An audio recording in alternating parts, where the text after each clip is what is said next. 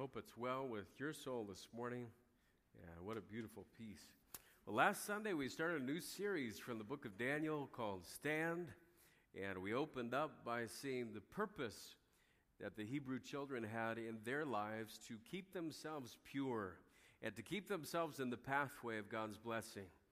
But you know, their purpose alone would not be enough to get them to the position where God wanted them to be. They would also need God's guidance and providence along the way. And our reading is once again this morning in Daniel chapter 1. And we're going to look at the first 10 verses of the book this morning. If you're physically able, would you stand as we read those verses? As we get started here this morning, Daniel chapter 1. In the third year of the reign of Jehoiakim, king of Judah, came Nebuchadnezzar, king of Babylon, unto Jerusalem and besieged it. And the Lord gave Jehoiakim, king of Judah, into his hand, with part of the vessels of the house of God, which he carried into the land of Shinar to the house of his God. And he brought the vessels into the treasure house of his God. And the king spake unto Ashpenaz, the master of his eunuchs, that he should bring certain of the children of Israel and of the king's seed and of the princes, children in whom was no blemish, but well favored and skillful in all wisdom, and cunning in knowledge, and understanding science and such as had ability in them to stand in the king's palace, and whom they might teach the learning in the tongue of the Chaldeans. And the king appointed them a daily provision of the king's meat, and of the wine which he drank, so nourishing them three years, that at the end thereof they might stand before the king. Now among these were of the children of Judah Daniel, Hananiah, Mishael, and Azariah, unto whom the prince of the eunuchs gave names. For he gave unto Daniel the name of Belteshazzar, and to Hananiah of Shadrach, and to Mishael of Meshach, and to Azariah of Abednego. But Daniel purposed in his heart that he would not defile himself with the portion of the king's meat, nor with the wine which he drank. Therefore he requested of the prince of the eunuchs that he might not defile himself. Now God had brought Daniel into favor and tender love with the prince of the eunuchs. And the prince of the eunuchs said unto Daniel, I fear my lord the king who hath appointed your meat and your drink. For why should he see your faces worse liking than the children which are of your sort? Then ye shall make me endanger my head to the king. Let's talk about providence this morning. Father, would you work in our lives, in our hearts, and help us to understand how you have been working behind the scenes in the story of each of our lives. We ask these things in Jesus' name. Amen. Thank you. you may be seated. Would you listen as Amber sings this morning?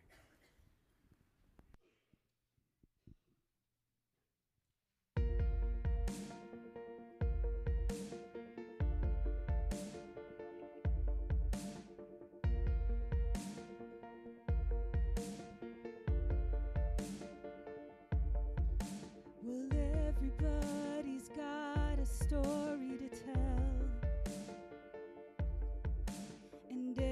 bird.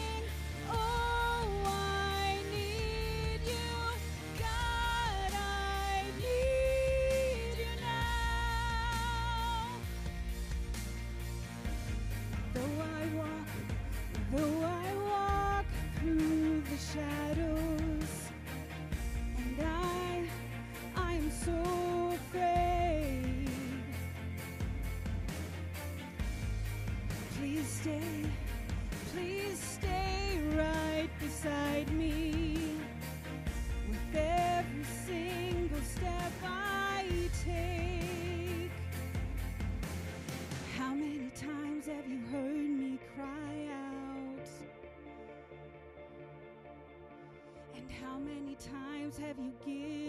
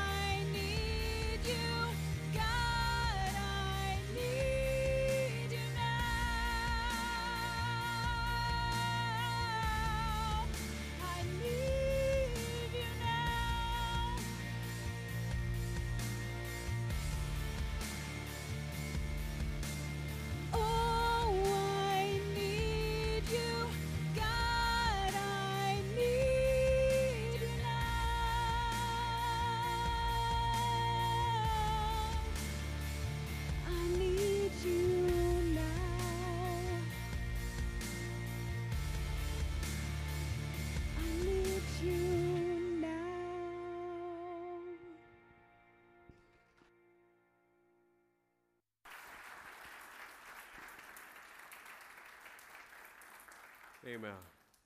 What a message, powerful message in that song.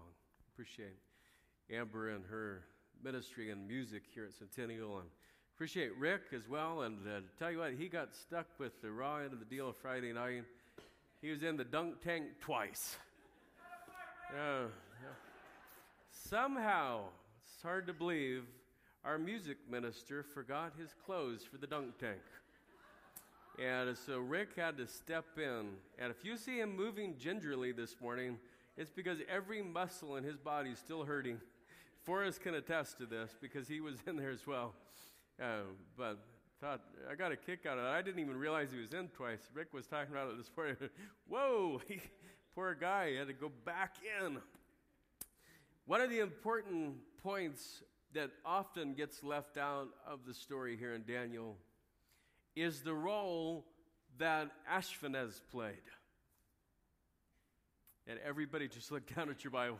I mean, every single person has your Bible open. You're the what? In fact, I, I think I'm in safe territory saying that Ashpenaz is, is not one of the well known Bible characters. And if you've never heard of him before, uh, let me tell you about Ashpenaz because he's going to come into play in our message this morning. Ashpenaz was the king's master of eunuchs. And in the time period of history that this story or this history speaks of, around 600 BC, many of the pagan empires would take teenage boys from other nations that they had conquered and they would immediately perform surgery on them so that they could never have children who would one day retaliate against the emperor. Ashpenaz was in charge of this group in Babylon. And we'll see this morning how this prince of eunuchs was instrumental in bringing Daniel and his friends to the forefront of the Babylonian Empire. But you know, it's more than just Ashpenaz, we'll see, because God's providence is what really led the way in Daniel's relationship with his prince. Can you imagine that Daniel, who grows up in Jerusalem for the first 13, 14 years of his life, is taken captive, is made into a eunuch, is brought into the Babylonian Empire, and sits in this, this empire for three years in this study group or this apprentice group, and it goes on to become second only to the king. And we think back in the Bible to Joseph, who's brought into Egypt as a slave, who's bought as a slave into Potiphar's house. Potiphar's wife lies about him and he's thrown into prison. And from the dungeon, he rises to be the second in command to the Pharaoh. God's providence is at play in every one of these areas. And this morning in, in our life group, I know uh, the life groups, many of them talked about providence this morning. In our life group, we came up with this definition for providence, and I thought, man, this, uh, this one works for me. Providence is God working behind the scenes. That's what it is God working behind the scenes.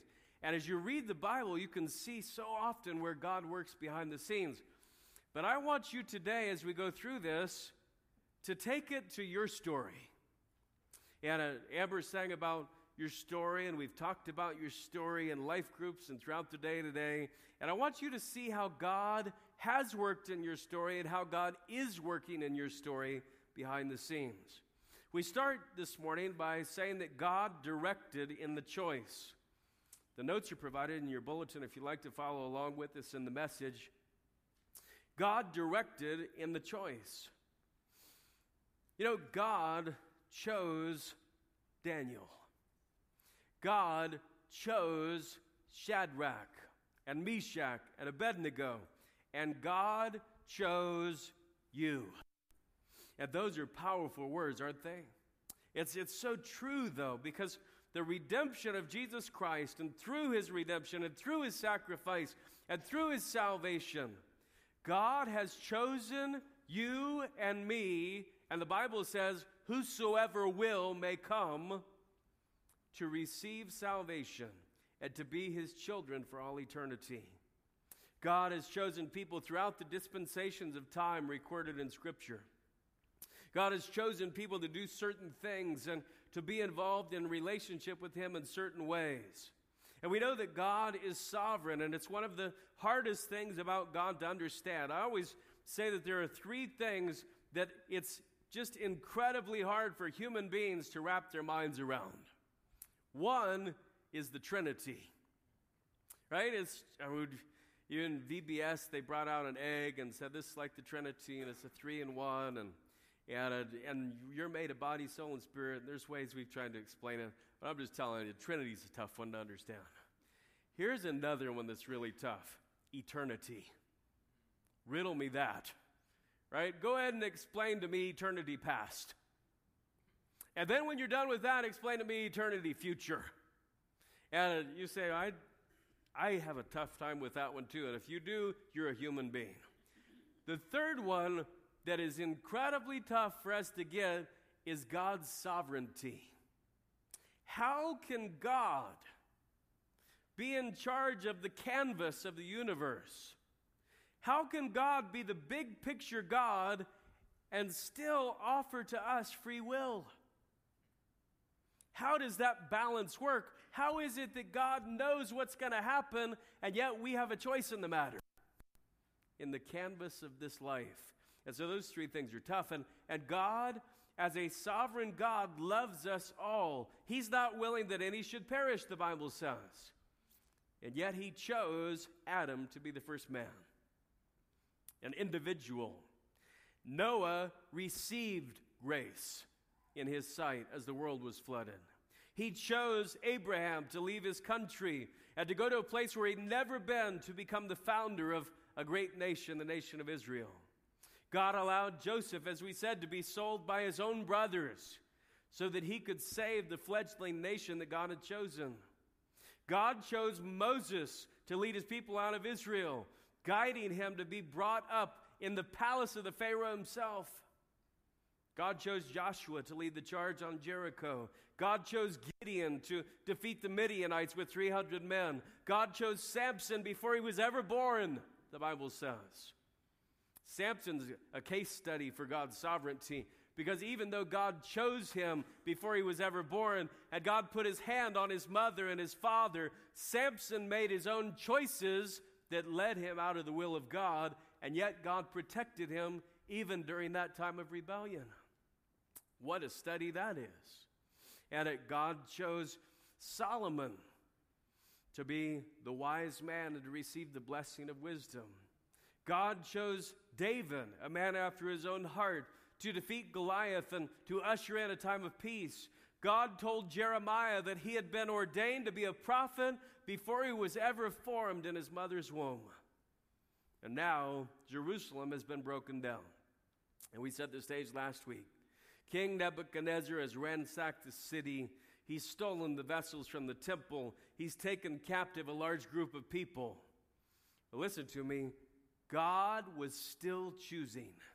In the middle of the defeat, in the middle of the circumstance, in the middle of the suffering, God was still at work. And he chose Daniel and Shadrach and Meshach and Abednego to represent. and to be available for his use within the walls of the Babylonian Empire. My goodness, could it be that God has chosen you for something very important, very special in the role he has given you to do in your life? And maybe you're in a dark place to shine as a light. Daniel certainly was. Maybe you're in a tough circumstance to point the way to eternal truth. God is still directing through his providence, and I'm telling you that he has chosen you. You have been chosen by God for his kingdom purposes. And boy, if we internalize that this morning as we go through this, we're going to see some valuable truth. Go back to Daniel 1. We read this earlier, and now let's look a little closer at verse 3. And the king spake unto Ashpenaz, the master of his eunuchs, that he should bring certain of the children of Israel and of the king's seed and of the princes, children in whom was no blemish, but well favored, skillful in all wisdom, cunning in knowledge, understanding science, and such as had ability in them to stand in the king's palace, and whom they might teach the learning and the tongue of the Chaldeans. And so we see it again. Only the choicest of the young people from Jerusalem would be brought into the palace of Babylon to enter this three year apprenticeship to stand before the king himself. But who would make the choice on who the choicest would be? That would be our friend Ashpenaz, master of the eunuchs. And it seems that the fate of these young men was in his hands. It really looks like it's all on him. And, and how many times in the world do we live in today where we say, oh no, if the Supreme Court does this, and if the president does that, and if this gets signed into law, then we're doomed. And it's, and you know what we forget?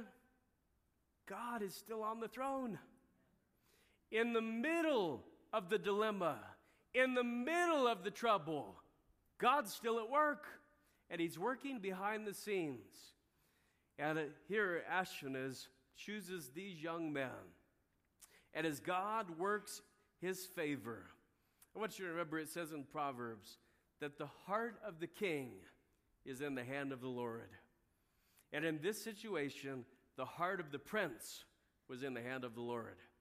Just as God guided his servant Samuel to anoint David king instead of his seven older brothers, God guided this man into the lineup to say, I pick you. I'm going to pick you. I'm going to pick you. I'm going to pick you. And you four guys, come with me. And here these young men, ripped from their families, ripped from everything they had ever known, physically mutilated are brought into a foreign palace and a foreign kingdom, and God was still work. When you look at the Middle East today, you say, Pastor, they're, they're destroying Christian churches or named churches that are named Christian churches that have been around since the time of Christ in the Middle East. ISIS is burning down buildings, and uh, they are torturing people and they're killing people, hundreds of thousands of those who name the name of Christ. And how could God be at work? And I just love to read the Old Testament and see God at work. And I love to read the New Testament and see that God worked the most through persecution. God worked the most through instability. God worked the most through torture and through horrible experiences. And yet, I'm afraid in American Christianity that we are so spoiled that if God tried to grow us through persecution, we would literally fall apart. If God tried to grow us through a negative experience, that we would say, I give up. And many of the times that God wants to use us, He has to take us through a fiery furnace, like we saw last week, and He's there with us in the midst. And God is directing in the choice of who he wants to be used as they enter the palace program. But then I want you to see this second part because it's so unique. God designed what Daniel was called. Look at verse 7 again.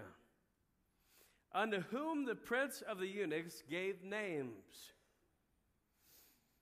For he gave unto Daniel the name of Belteshazzar, and to Hananiah of Shadrach, and to Mishael of Meshach, and to Azariah of Abednego. Isn't it interesting that of all the young men chosen to be the pal- in the palace program, Daniel was given the Chaldean name, the king's leader? That's his Chaldean name. Belteshazzar, the king's leader. It's the same name that Nebuchadnezzar's grandson would be called Belshazzar, the king's leader. And God has given him this name. Daniel is named for what he would become. And uh, in the Old Testament, boy, especially when you get into uh, the early naming of, of Hebrew names, you find that many times God gave a name to someone based on what they would become. Right? Ishmael, he's going to become a wild man. Right? Esau means red. Jacob means deceiver. Right? Uh, you remember the book of Ruth? The names mean everything in the book of Ruth. Uh, Mahlon means sickly. And, uh, and he died of illness at a very young age. Chilion means pining or worrying, and he died of a very young age. And you look at all the names that they stack up, and Boaz, who becomes uh, the Lord saves us and my Redeemer, and he becomes the kinsman Redeemer, and names mean so much. And now God goes out of the Hebrew language into the Chaldean language and names Daniel for what he'd become. How many understand that God can speak all languages? How many understand that God is the author of languages? He's the one at the Tower of Babel that said, hey, you know what? Let's throw in some languages into the mix. Otherwise, we would all still be speaking Hebrew. The original language of God, when He spoke the creation into existence in perfect form, perfect meter, as you look even at Genesis 1 1 and what God spoke and how it was done. Daniel is named. And you remember the history we covered last Sunday of Daniel in the lion's den from Daniel 6. You know, at the time that that took place, Daniel was the chief of the three presidents directly below King Darius. He was literally the king's leader. And, folks, we don't give God enough credit for the providence He has working in our lives. I feel like too often we compartmentalize God to the point where He only belongs in the church category in our lives.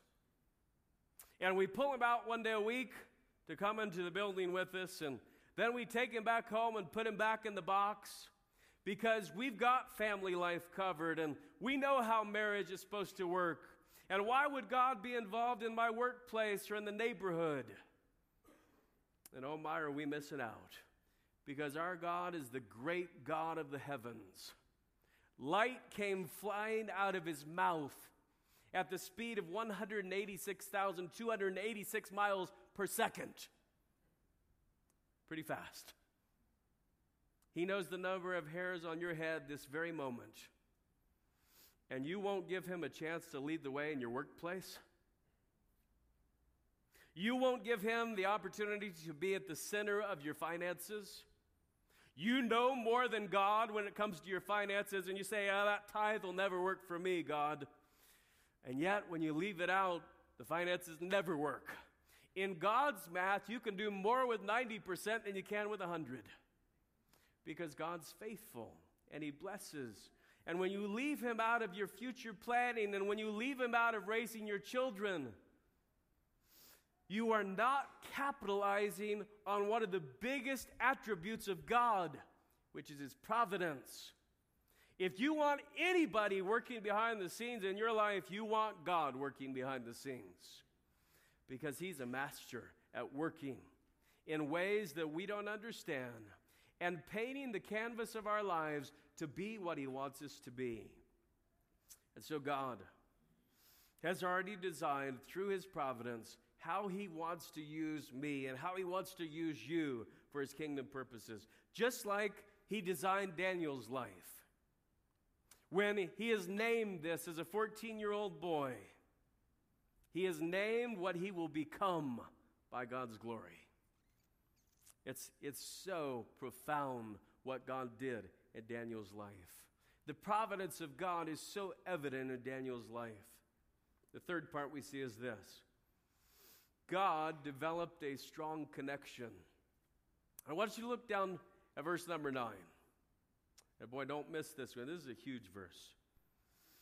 Look what it says. Now God had brought Daniel into favor and tender love with the prince of the eunuchs. Isn't that a big verse? And God had brought Daniel, of all the people who had been taken captive, of all the men in the palace program, God had brought Daniel into favor with the prince of eunuchs.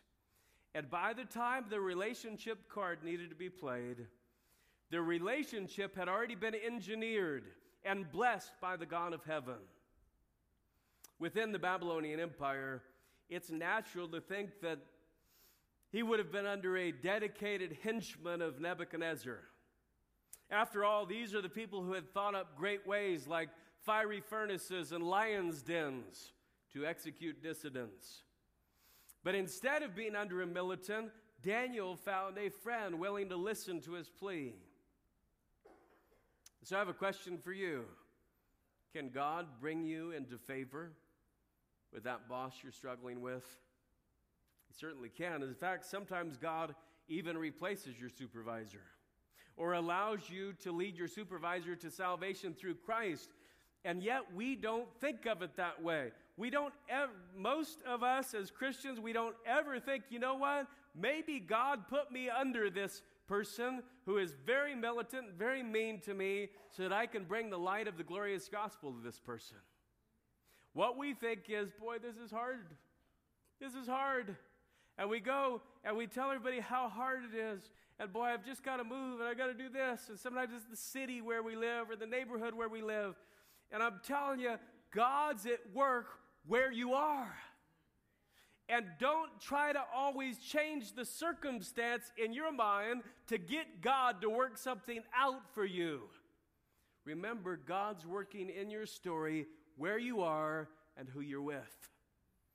But when our attitude toward God's working becomes negative, we don't see the big picture. We don't see past the end of our nose. All we see is how does this affect me? And how does it make me feel? And we inflate the negatives to be even bigger, and we drain the positives to be even smaller, and we distort the very essence of our lives. Now, boy, it's so sad to see Christians who take tiny little negatives that would be a splinter in the finger of a Bible character, and we make them out to be these major things in our lives that we just can't get past.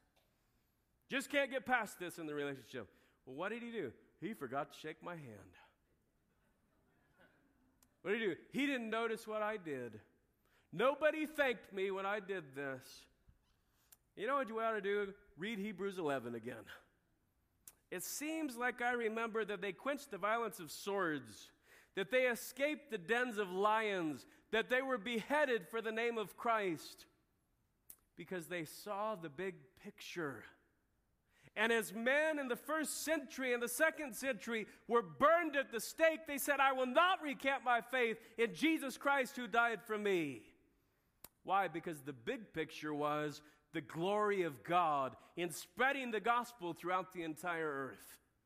Instead of, woe is me, this person's mean to me. Woe is me, I didn't get my way in a relationship. Woe is me, my wife didn't do this or my husband didn't do this. And we make God's kingdom and God's purpose and God's providence all about me instead of about God. I'm telling you this if your story is not intersected with God's story, your story is going to be a sad story. If your story isn't lined up with a behind the scenes working God, your story is going to be a sad story. We pray so many times according to our will instead of God's will. For instance, Daniel could have prayed diligently God, I pray that you'll take me back to Jerusalem. I pray that you'll remove me from this situation. God, let Nebuchadnezzar die. Let his kingdom fall to pieces. And I believe Daniel prayed according to God's will. And as an answer to his prayer, God led him not back to Jerusalem, not out of his situation, not out of his circumstance. God led him into a strong connection with Ashpenaz. And I'm sure that he was able to introduce his new friend to God. You say, well, why do you think that? Well, because later we find him introducing Nebuchadnezzar to God. Right? I'm pretty sure that if Daniel had the boldness to introduce God to the king, that he introduced God to this man, Ashpenaz. When we're faithful to do what God's called us to do in the place He's called us to do it, He is faithful to provide us the relationships to move forward, to provide us the means and the methods and all the things we need to do His will. Then I want you to see this one last of all, though. God delivered in the consent. God delivered in the consent. So we get to verse number 10. And the prince of the eunuchs says to Daniel, I fear my lord the king. He said, I am afraid of Nebuchadnezzar, who hath appointed your meat and your drink. He says, Daniel, come in here. I want you to see something. I know you're asking to only have uh, vegetables and pulse and carrot juice for the next three years. I, I understand what you're asking, but let me show you. See this menu right here? Do you see whose stamp this is at the bottom of the menu? Okay? Look, look down at the bottom of the menu. Do you see who it is? It's not Emeril Lagasse. Right? Do you guys even know who that is? Um, it's not Bobby Flay. It's King Nebuchadnezzar. Do you see his stamp? He has personally approved this menu. This is what he eats. This is what you guys are supposed to eat. I'm afraid that if we change the menu, the king's going to be upset. If we change his program, he's going to be, be upset. He says, For why should he see your faces worse liking than the children which are of your sort? Here's a key sentence Then shall ye make me endanger my head to the king. Okay, now we've got Melzar, and this is another relationship. So we got Ashpenaz, who God initially used, to choose, right? I think Ashpenaz is involved in the process much along the way. And now we've got a new guy, Melzar, who has become a really good friend to Daniel as well. Uh, Melzar is the guy whom the prince of the eunuchs had made as the go between. So Ashpenaz is the one who gets the request, and Melzar is under him. Okay, and most of you didn't know Melzar either, so blowing this right over your top of your head. Uh, I didn't even know Melzar until I started studying this. So uh, here now they've got another go between, and Melzar. Here's these words. Here's what Daniel says: "Prove thy servants, I beseech thee, ten days." and let them give us pulse to eat and water to drink. Then let our countenances be looked upon before thee, and the countenance of the children that eat of the portion of the king's meat. And as thou seest, deal with thy servants. Verse 14. So he consented to them in this matter and proved them 10 days. Melzar and Ashpenaz authorized the Hebrew children in their pursuit for purity, even at the possible cost of their own lives. Now, remember this working under a pagan king was a very risky endeavor. Things were constantly volatile. In Egypt, the Pharaoh hanged his chief baker because the breakfast croissants weren't up to his standards. And we don't know if that's really why. It doesn't, doesn't say that in the Bible. It's the read between the lines thing. Some of you are still back at you know, Melzar and are confused y'all. How many of you know what a croissant is? Okay, you got that. Well, the French didn't invent them. They were all the way back in Egypt, and the chief baker messed them up. I'm just telling you, just, just trying to wake you up here. In Babylon, Nebuchadnezzar, you know, later on in this book, Nebuchadnezzar is going to have all of his wise men executed. You know why he's going to have them executed? Check this out. Because they couldn't tell him the interpretation of a dream that he couldn't even remember. Right? Like you wake up in the morning and you tell your wife, if you don't tell me what my dream meant, I'm going to kill you. And your wife says, okay, well, what was your dream in the first place? I don't remember. He's going to have all of his wise men executed. You think things were just a hair volatile in these kingdoms?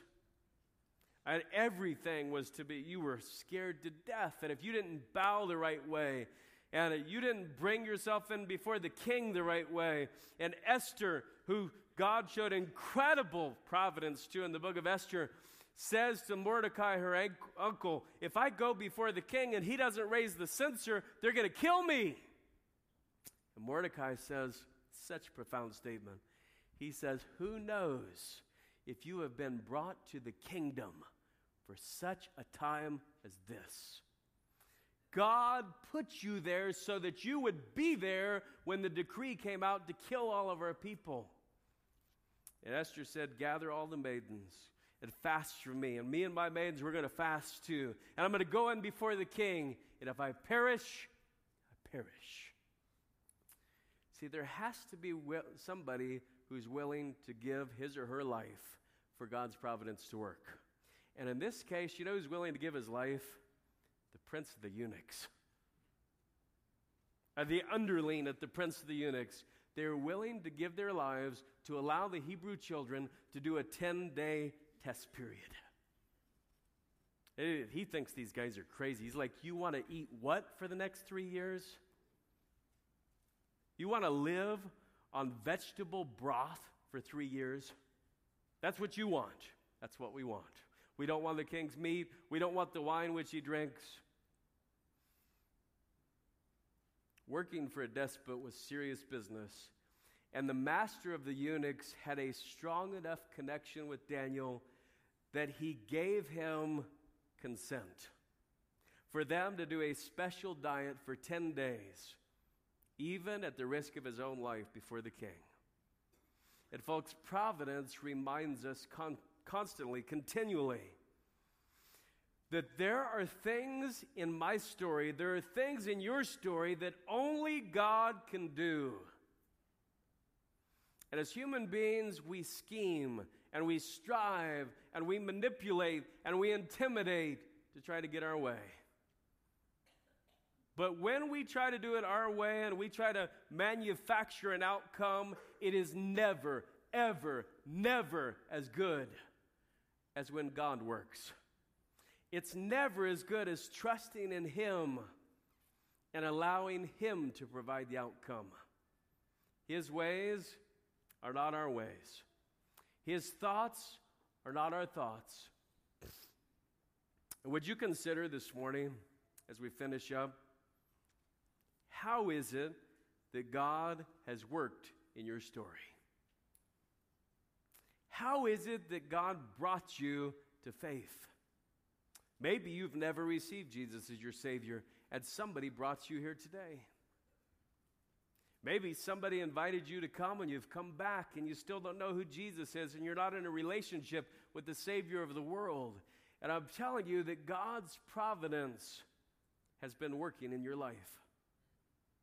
You know, there was another eunuch that we study sometimes in the Bible in the book of Acts. I think it's in Acts chapter 9, and he is out in the middle of the desert in the Gaza Strip reading from a scroll of the prophet Isaiah. And God taps an evangelist on the shoulder, a guy named Philip. And he says, Hey, head out to the desert. And he goes out to the desert and he finds this Ethiopian eunuch sitting in a chair reading from Isaiah 53. which is the gospel in a nutshell in the Old Testament. And he says to the eunuch, What are you reading? He said, Do you understand what you're reading? You know what the eunuch said? How can I except some man should teach me? And I love what it says next. It says, And he opened his mouth and began at the same scripture and preached unto him Jesus. You know why God's providence is at work? To bring us the opportunity to preach unto people Jesus. Do you know why God forms those relationships and moves those, connections in our favor? So that we can lead new people to Christ. And I love, we studied this in life group this morning. This blows me away. Even when we are obstinate, foolish, stubborn, when we are idiots, when we're like Jonah. God says to Jonah, Go preach to Nineveh. I want my glory to be known in Nineveh. Jonah had just read the Jerusalem Times. It said the Ninevites had invented, invented a new way of torture called the slide. And they would take zealots and they would take prophets and they would put them up at the top of the slide and send them down the slide, and they never went back up because there was a blade at the bottom that cut them in half. And when Jonah read about that, he said, God, no thanks. I'm going to head for Tarsus. Tarsus was the most opposite point in the known world at the time, over 2,500 miles away. He gets on the boat, and a storm comes up. And they go down on the boat and they say, Hey, sleeper, wake up. What in the world are you doing down here sleeping? There's the biggest storm of the century on the sea. And Jonah finally figures out the storm's for me, and he tells the mariners, Hey, you got to throw me over. You guys are all going to die. And they said, What? Throws them over. And we read in Life Group this morning. It's so phenomenal because it said, And the Lord had prepared a great fish to swallow Jonah. And he was in the belly of the fish three days and three nights. You know what God's providence does? It helps protect you from your own stupidity. You have made some bad decisions in your life. If you're a human being and you're here this morning, you've made some bad decisions. And in your story, God came along and helped you to the next mile marker and helped you to the next point and helped you back onto the path. And when you went over that guardrail and you thought your life was ruined and wasted and you'd made a bad choice and you were down at the bottom, God picked you up. I love what David said, Psalm 40. He said, He brought me also out of a horrible pit, out of the miry clay, set my feet on a rock, and established my goings, and He hath put a new song in my mouth, even praise continually. If thanks be to God that His providence of working behind the scenes helps us to stand. Yes, there's got to be purpose. You got to want to do it. But if God's providence weren't behind the scenes, none of us could stand where we're supposed to stand. Because God's the one who places us there. God's the one who gives us the relationships we need.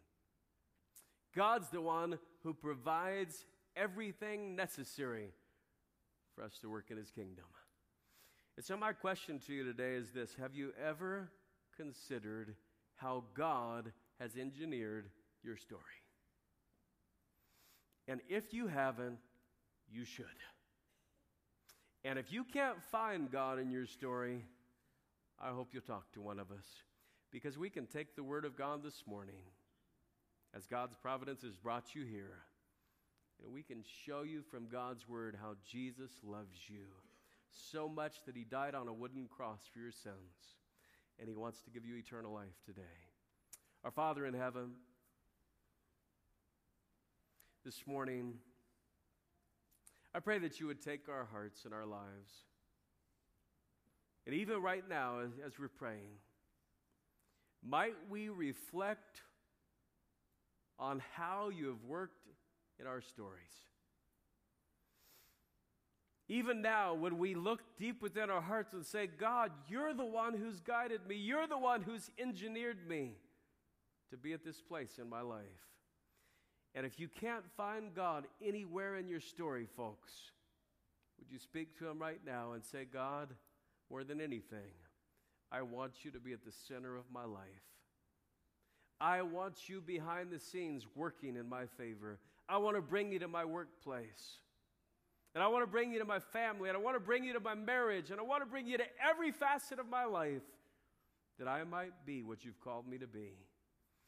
And as we pray that, Lord, would you work immeasurably in us and give us the desire, the passion, because you've called us to your purpose.